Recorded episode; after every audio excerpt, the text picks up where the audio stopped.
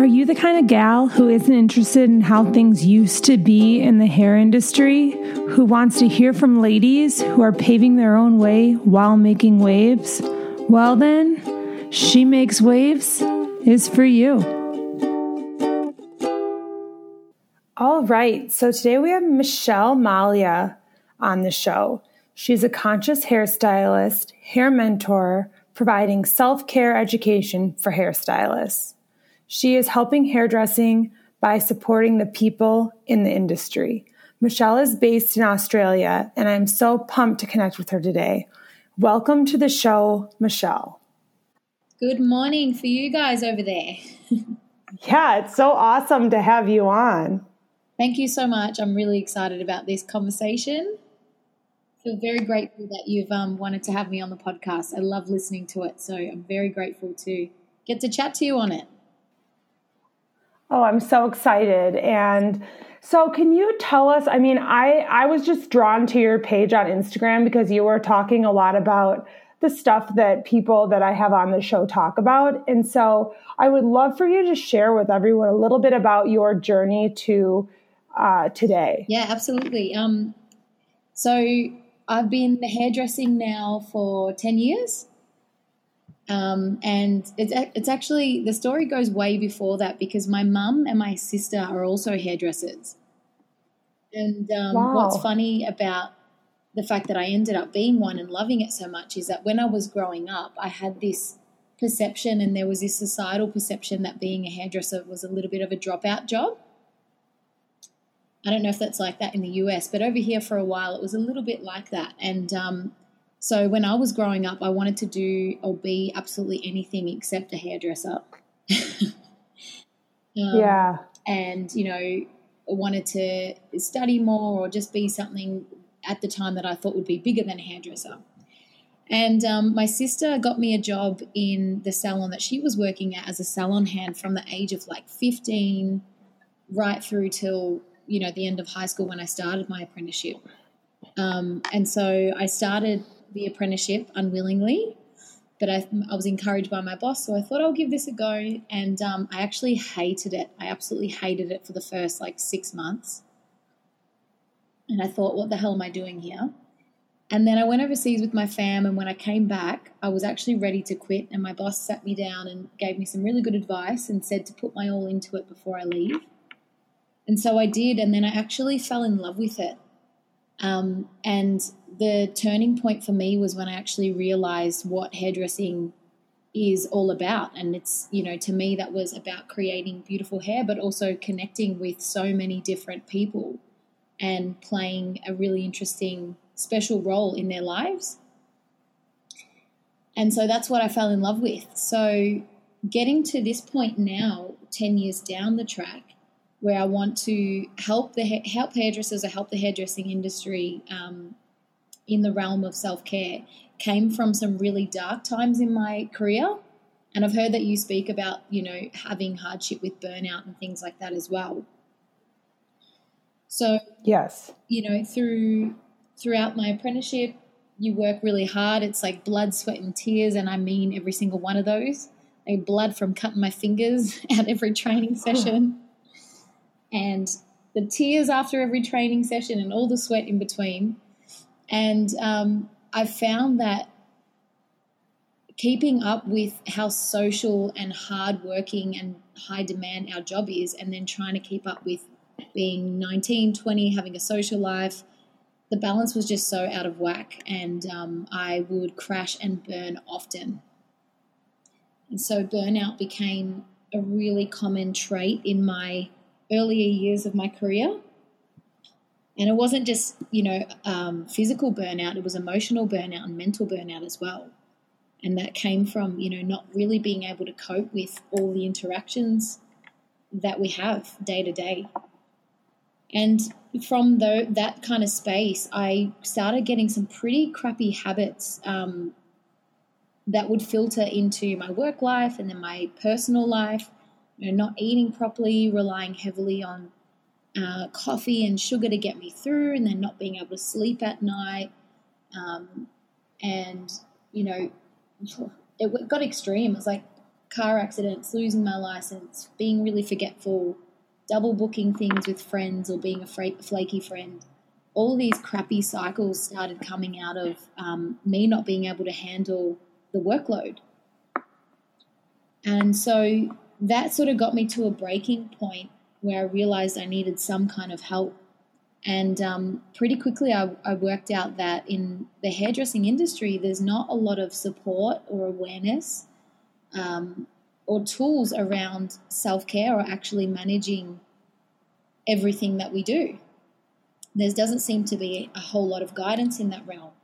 So it came it came to me pretty early on that I could see this gap between the hairdressing industry and everything it involves and the self-care for the actual person behind the chair. So I've had this idea of trying to create some kind of tools or support for myself and others for a long time, um, but I was probably too scared to do anything about it.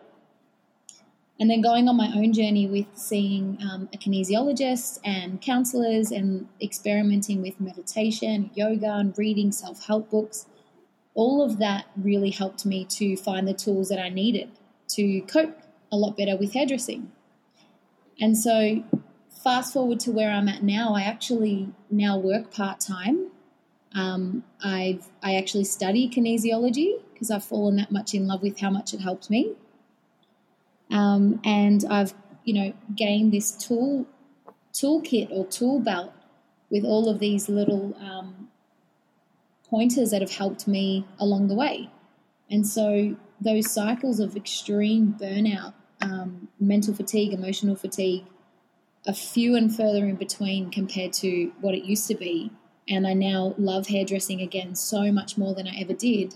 Um, and more so than that, I'm able to cope a lot more than I was, you know, going back. So the journey's been one of awakening my craft and elevating my craft, but also myself. So that's where I'm at today. I love that. Yeah. So when you say, yeah, when you were saying you feel like you didn't have the skill set to cope with the amount of interactions you were having, what became like the hardest part about those interactions? Was it the information people were sharing? Was it just the sheer uh, quantity of people coming at you? What was that? Um, I think it was a combination. I'm quite an empathic being.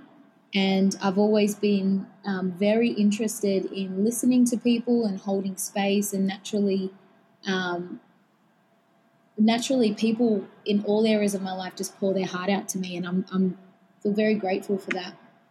Although in the beginning, that became very overwhelming.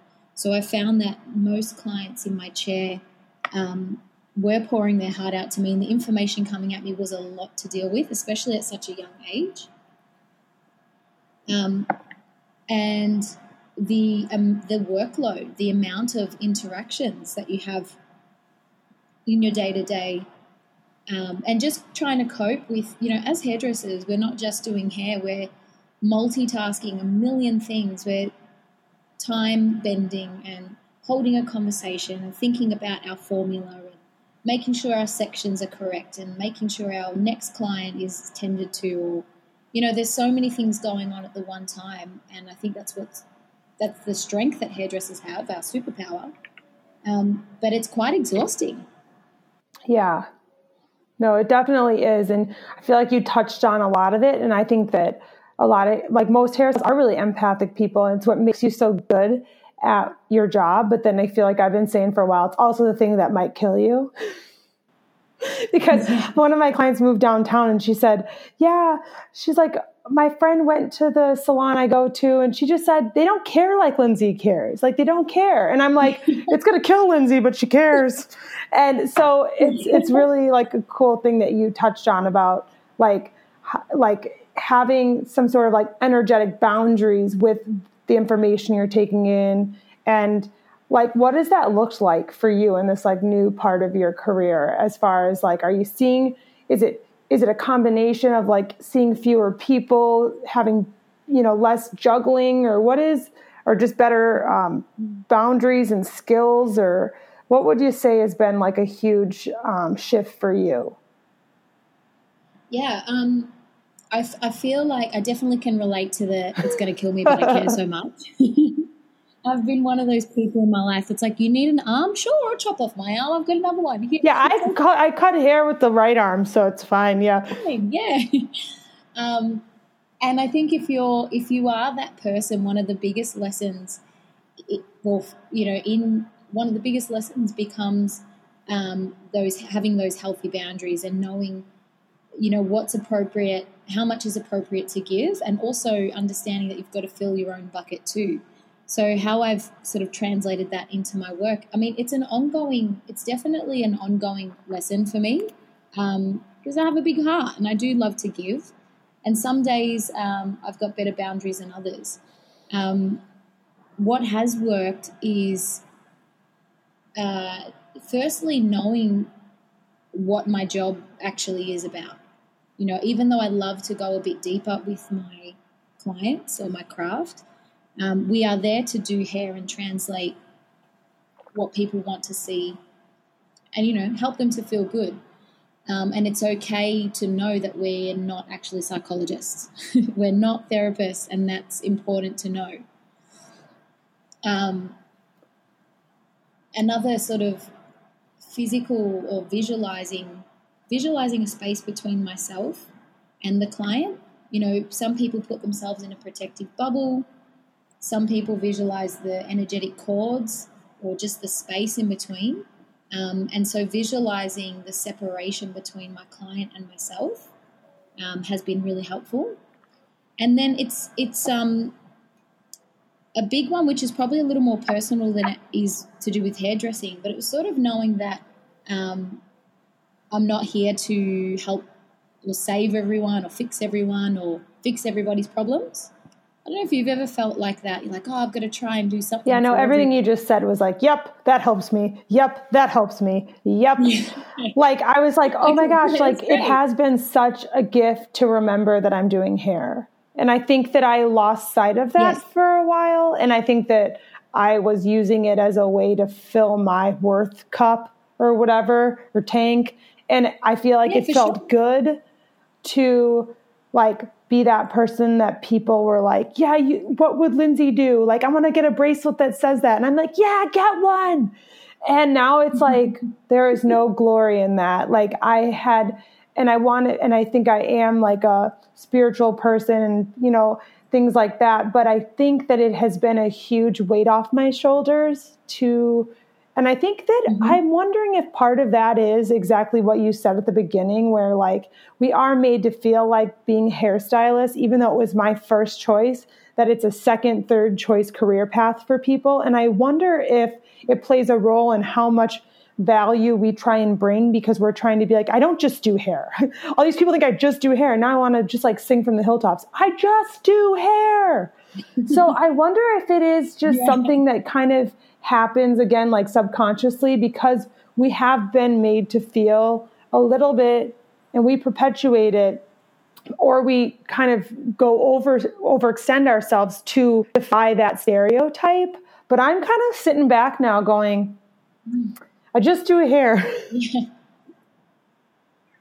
yeah, yeah I, I feel like i've worked with um, a lot of great hairdressers who are there to just to essentially just do hair and have great connection with people. And you know, they don't seem to have they haven't seemed to have that heavier load of the emotional baggage. But I feel like our industry also um, attracts a lot yeah. of empathetic people. Um, it attracts a lot of, um, you know, people who, yeah, just have big hearts or want to help or, you know, care about taking care of other people. So for those um, hairdressers, I feel that it is important that we start to extend or exchange some ideas about how we can um, defrag after a day and disconnect or um, you know support ourselves throughout the day before we start work. You know i really feel like it's time to shed a light on those areas because there are a lot of amazing loving empathetic um, hairdressers out there or people in the service industry. You know it's not just in ours it's in the nursing industry or you know so many other so many other areas. One of the other things that helped me was when I, I actually decided to start um, studying kinesiology, which is a stress management therapy. It's quite holistic. And um, I sort of came to that point where I realized a lot of my workload is helping people emotionally and doing hair, and they're very different things. So I need to find a way to uh, nurture that side of myself, but separate it um, from hairdressing because they are two different things. So that was that was a big turning point for me when I decided to drop down to part time and be brave and try something new and study for the first time since I left, you know, since I finished school and yeah, I think that I want to touch on something that, like, I sometimes have felt like when other people, before I like went on this journey of the last two years, that when other people did something with hair, that they weren't serious about hair. And I think that that has shifted for me. And I've definitely had listeners and people say to me, like, hey, I'm starting to do physical therapy or I'm starting to go into personal training and I'm going to work at the salon part time. And I feel like that has really shifted my perspective on people being serious about hair because it's so cool to learn something new and it can reinvigorate your work behind the chair, but it doesn't need to be the only thing that you do, which is like a reframing that I've had to do. Yeah. Okay. So is that like some of the other things, of one being this podcast and you've got other passion projects that you found that's ticking that box for you? Yeah, for sure. And I think that I passed a lot of judgment on people for not just doing hair in the past. Like when I was like grind, mm-hmm. grind, grind, I'm like, do you are you not into this? Because if you're not into this, you should just be done. And now that's not my attitude at all. Like it's just funny, yeah. like I just to think about how it's actually super inspiring to me now to see people that are reaching for something else, but along with still doing hair in a capacity that works for them. Yeah, yeah, yeah. I think it's definitely important to still still have your heart in it. Yeah, and I think that that's the thing. I think that I assumed that their hearts weren't in it because they had other passions, and I think that that was a limiting belief of mine that I couldn't have other passions, even if it's under the umbrella of like hairstylist, but that I couldn't have other passions and still be really into hair, and that's not true at all. Mm, that's cool. That's that you've had that. You know, there's been a bit of movement in that. Yeah. In that belief, and it's obviously allowed you to do some extra things as well. Yeah. So, what does your schedule look like in the salon now for someone who's listening and going like, "Oh my god, I would love to like get into X, Y, and Z." Um. Well, so I worked like most of us, you know, five five days plus all the extra hours for about um, six six or seven years, and then um, I dropped to part time, which was three days, and that's where I'm at now. So I'm at an amazing salon um, called Organica, and they have been. I've only been there for a year and a half now. Amazingly flexible and supportive and sometimes my classes run from Thursday to Sunday. Sometimes they run Saturday through till Monday. And so mainly I'm three days at the salon. I do Wednesday through till Friday, one Saturday a month. Um, but if I need to sort of move that around because of my classes, um, yeah, the guys that I work for are amazing and very flexible. So they, yeah, they've accommodated a lot. So um, Yes, that's what it looks like. So sometimes I could be working three days and then at school four days straight, and I have to um, make sure that I'm I've booked in some time off. Yeah, yeah. So you have a quote that I saw that you wrote about. It was years into my career before I even considered my own needs. Yeah, and so what is what have your needs been that you've like learned about like what are some of the maybe the rituals or things that you do that have helped you like you said to be able to really like enjoy your work and like I I totally identify with like not not knowing you even had your own needs and then the journey to finding them. And so what has that been like for you? Yeah, it's um yeah, when I when I sort of say it actually smacked me in the face when I when I wrote that out. Going, yeah, shit, it was actually so long before I even realized I need to take care of myself at work. I've you know, there's such a strong work ethic that we've got in our culture here and in my family as well. I just sort of started rocking up to work, and this is what you do: you just work hard and sweat it out, and mm-hmm. you know, work comes first. And so, after so many different um, episodes of burning out and just feeling like crap and then resenting my work, and sooner or later, you're going to get tired of that. And so, that question or asking myself what my needs are was really about okay, so how do I fuel myself? My workload is huge. I can't change that right now. The energy I need to bring to this space is huge. How do I uh, how do I prepare for that? How do I cultivate that energy, and what do I do after work so that I don't feel so bummed out?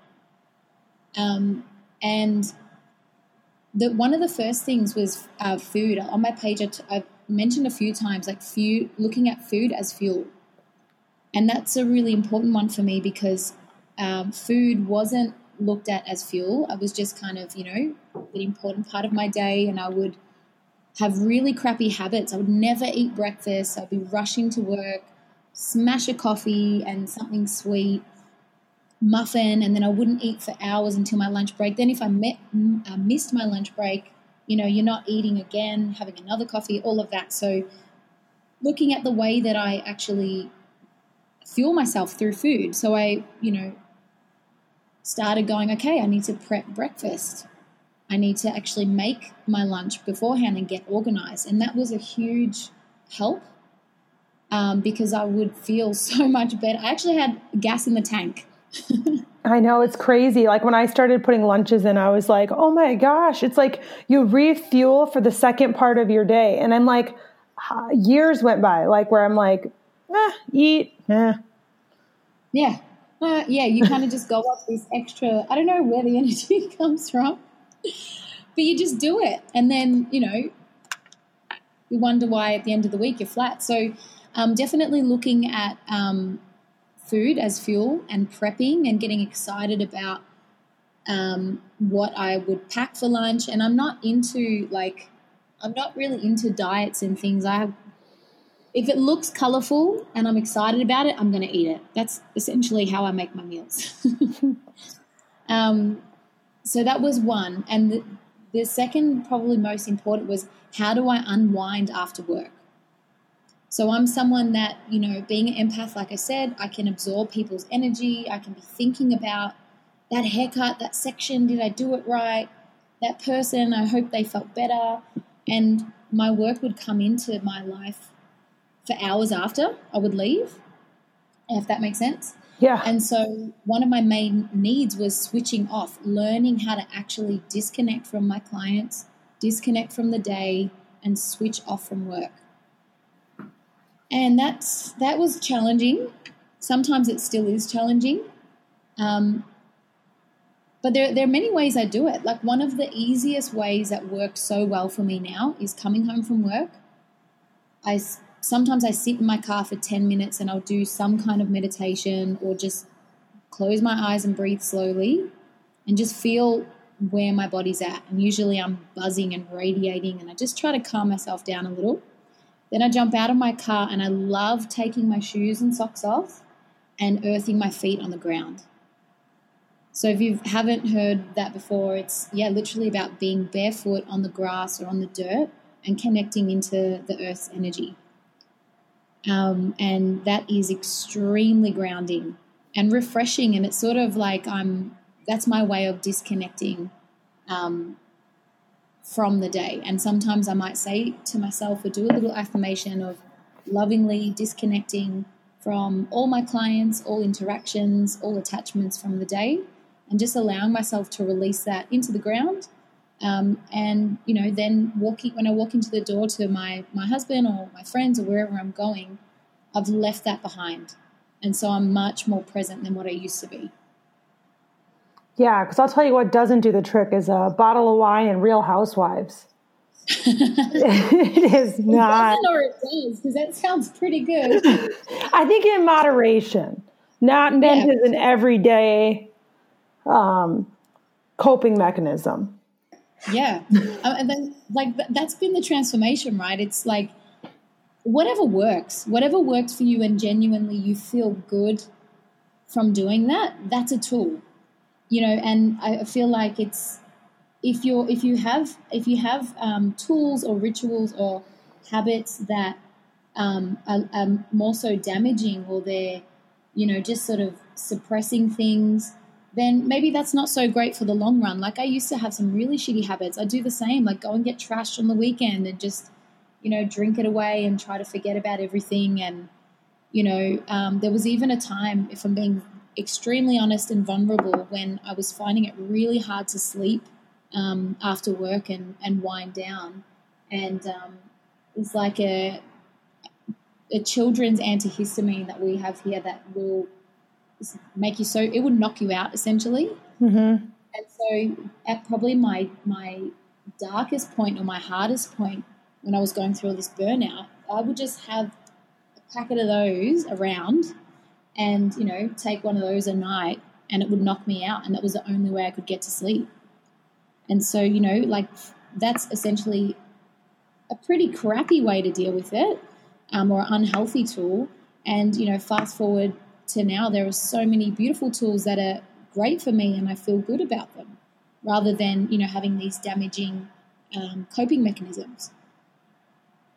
Yeah. And do you think that a big part of that was like deciding to, like, like you said, like believing that you were worth it enough to invest the time in learning those kind of coping mechanisms? Because I, I don't even think that I thought about myself. So it's like, let's just get her knocked out and let's get up and let's do it again.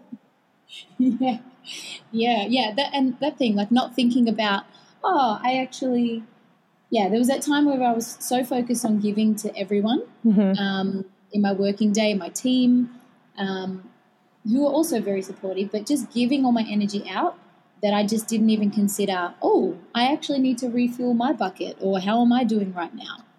Um, and obviously, that would lead me to burning out. So, yeah, the time I started realizing, oh, hey, I'm a person too. I need something. I need something going on. Um, going through that self worth awakening or that self love awakening, when you realize, yeah, it's about time that I start giving some of this beautiful love, um, you know, back uh, to myself. Um, that's when, yeah, that's when it, it started. I started looking at what I can do to make life a little bit easier. Yeah, and something that's helped me is realizing that no one knows what it's costing you to show up the way you're showing up. Like I no no one mm-hmm. was like, "Oh, I want her to have no energy." It's like I can't assume that people know how much it takes for me to give at the level I was giving because everyone was used to it. So without yes. having any self awareness around what it was actually costing me, I, I felt like I now have so much compassion for myself and so much compassion for the people I was showing up for because it's not their fault. They didn't know how much me showing up was costing me. Exactly. And um, I am a believer in, you know, we, we do set the boundaries for how we're treated and how we're met. And, you know, in terms of clients, I would go there. I would go there with what's going on in your life and, you know, allow those conversations to keep rolling. Um, and so, you know, I was definitely responsible for that more so than these clients because you allow that kind of conversation to happen or you extend your hand. And so people, if they need it, they'll and they feel comfortable, they'll take it. Um, so part of that creating boundaries is also um, focusing. Like one of the tools, just going back, was talking about hair and really focusing on hair and if the conversation starts to get into life i can really be in control and choose to stay professional and you know loving or if i feel like going there i can go there. And so you know these days more often than not i'm choosing that when i'm at work to, to be professional and have fun doing my work rather than constantly extending my hand um, when it might not be the right time or place or i might not have the energy but learning that that was that is okay. Um, yes. Um, was tricky. yeah, and I think like I'll share something that I haven't shared before is when I opened my studio, I was going through a lot of stuff personally and I just kind of out of necessity, out of just different different reasons, I decided to not talk about myself for probably a whole year aside from things that were going on in the studio.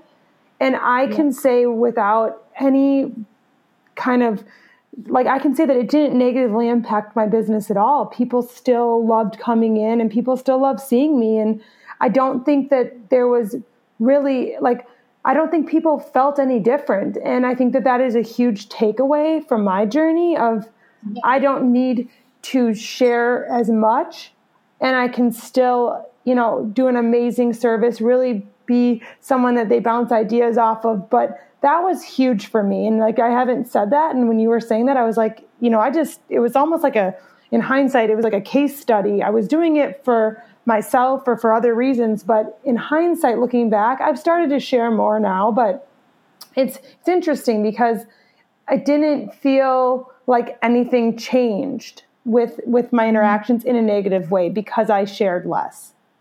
Yes. Okay. So that's really cool. Like what you're saying about.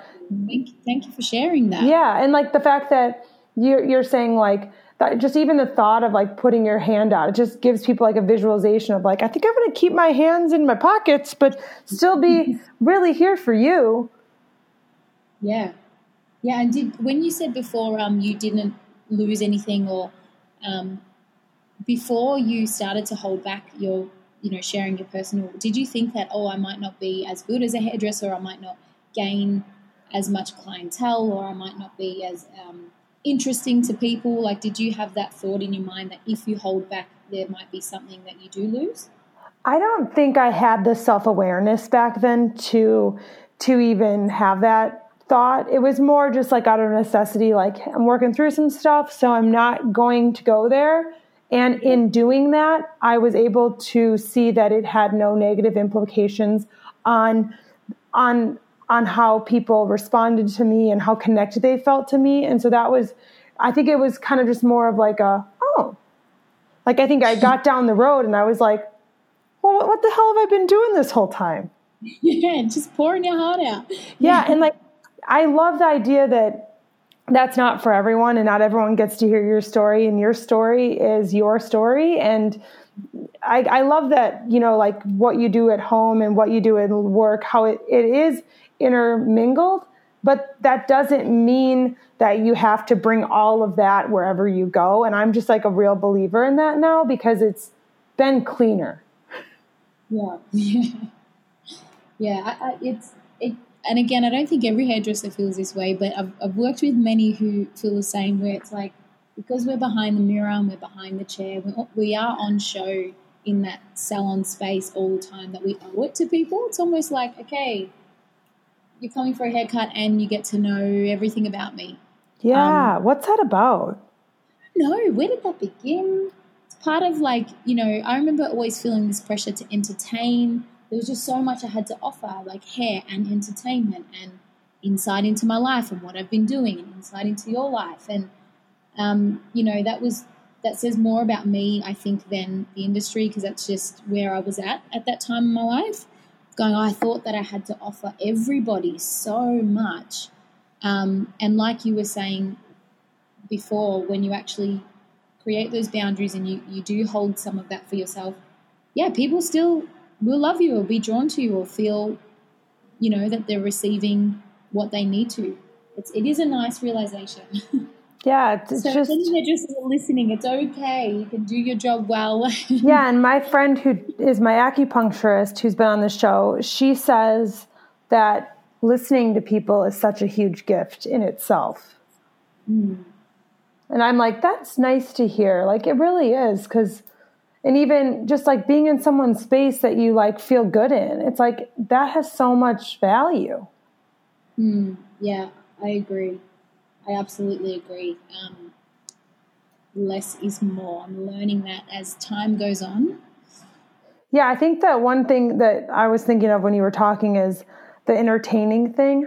I think that i was uncomfortable with a pause. Like i think i i was uncomfortable with there being any form of pause in the conversation. So I would like insert some show, but I was always myself. So I don't want to make it sound like I wasn't myself, but yeah. Um, but like I think that I'm a lot more comfortable with just space between talking. Mm. I think that that is a, a really powerful tool for hairdressers is to be okay working in silence, to be okay with the pause, to be okay um, not having to fill the space if someone is you know enjoying having their eyes closed or not talking. Like it's okay to just continue with the process and be okay in that silence and be comfortable in that silence. Yeah and i wonder if just getting to know myself getting more confident in myself allowed me to be okay to like just stand in a moment without filling it and not mm. even like like like as far as like if someone's eyes are closed like i pick up on social cues it's more like just feeling like the minute like sh- the show has started like and not and just now just being like able to feel things out more and just allow myself to like fall back a little bit has been like yeah. a huge uh, I don't know. I think it sets the tone more with people that you're not, you know, just that they're you're okay with their being. I just think it radiates confidence. Yeah, yeah, I do agree. I agree with that. How how so you know this is something that you've learned with time, and I'm beginning to learn more and more as time goes on.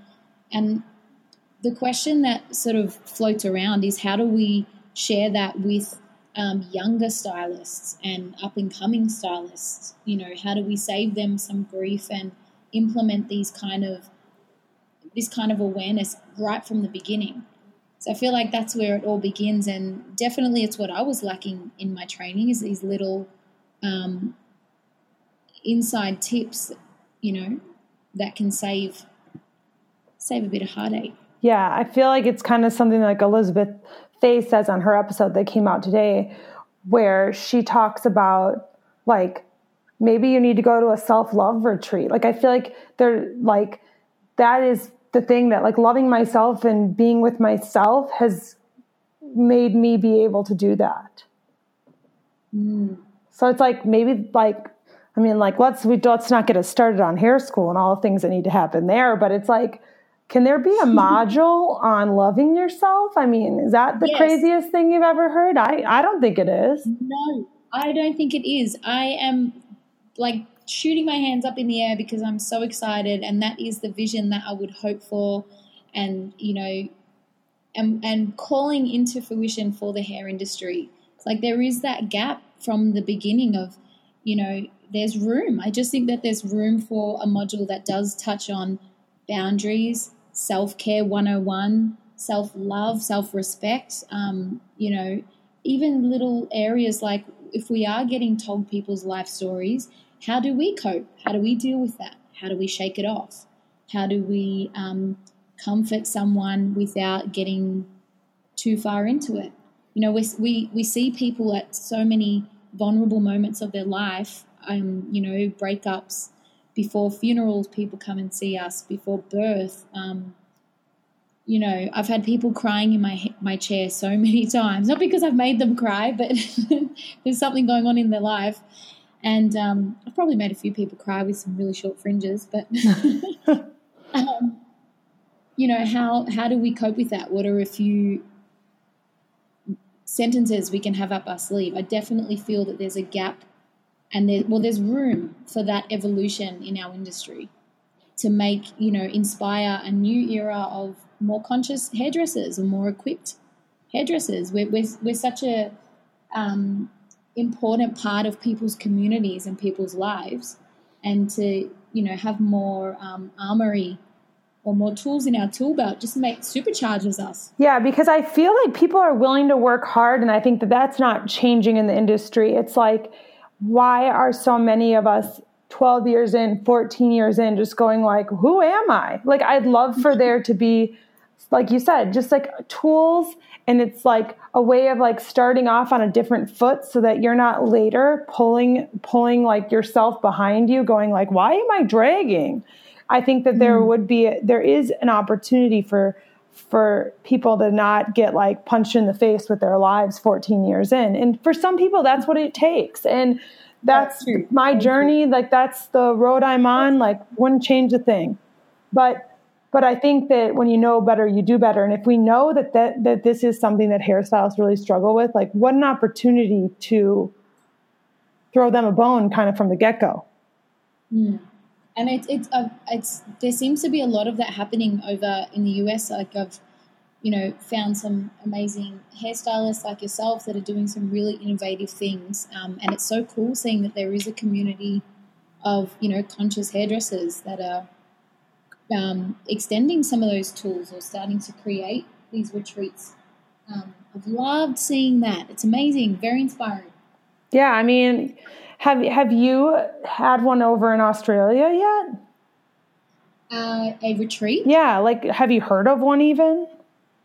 I haven't. No, I haven't heard of one that's um, about you know self care or self love or that. There, there's definitely um, a lot of amazing workshops that might touch on, you know, body posture or burnout or working smarter, not harder, things like that. Um, but as far as I've researched, um, there isn't, and it's definitely something that I would love to to bring. That's so cool. If you were going to leave hairstylists with like one ritual or thing that they could start doing to kind of prioritize themselves or to like get right with their thoughts or start kind of down a road of more sustainable salon work, what would you leave them with? One thing. yeah, one one that you just feel very passionate about. Mm, okay, it's going to be tricky to choose one thing. I feel like a really beautiful and important place to start is sitting down with yourself and actually asking yourself how are you coping with your workload? And what are your needs?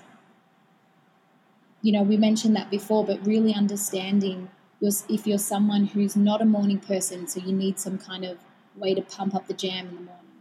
If you're someone who um, can't deal emotionally with you know everybody's stories how can you better that if you if you're starting at that space of self reflection and self responsibility, um, you will you will see the gaps and you'll be able to find the tools.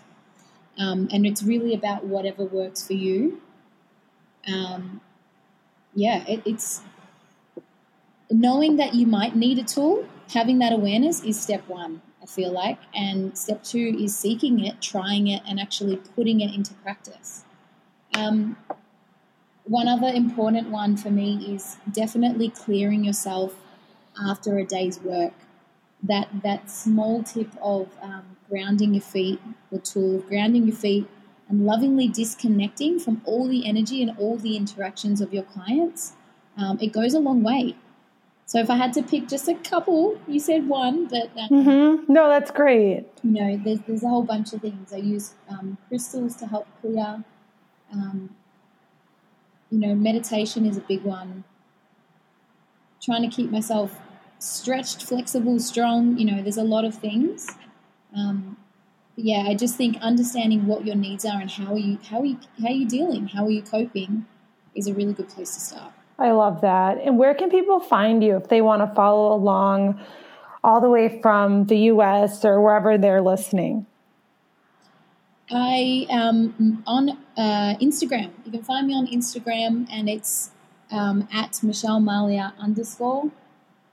And that's where I'm at for the moment. And I'm planning on expanding and finding some other ways to get the message out there. Um, we're just taking it one step at a time. Amazing. Well, thank you so much for sharing so much with everyone today. Uh, it's it's been so much fun, and I'm just so excited about all of this. I could keep talking to you for days, but I appreciate this opportunity. And um, yeah, it's been great to hear your your side of everything as well. Awesome. Thank you.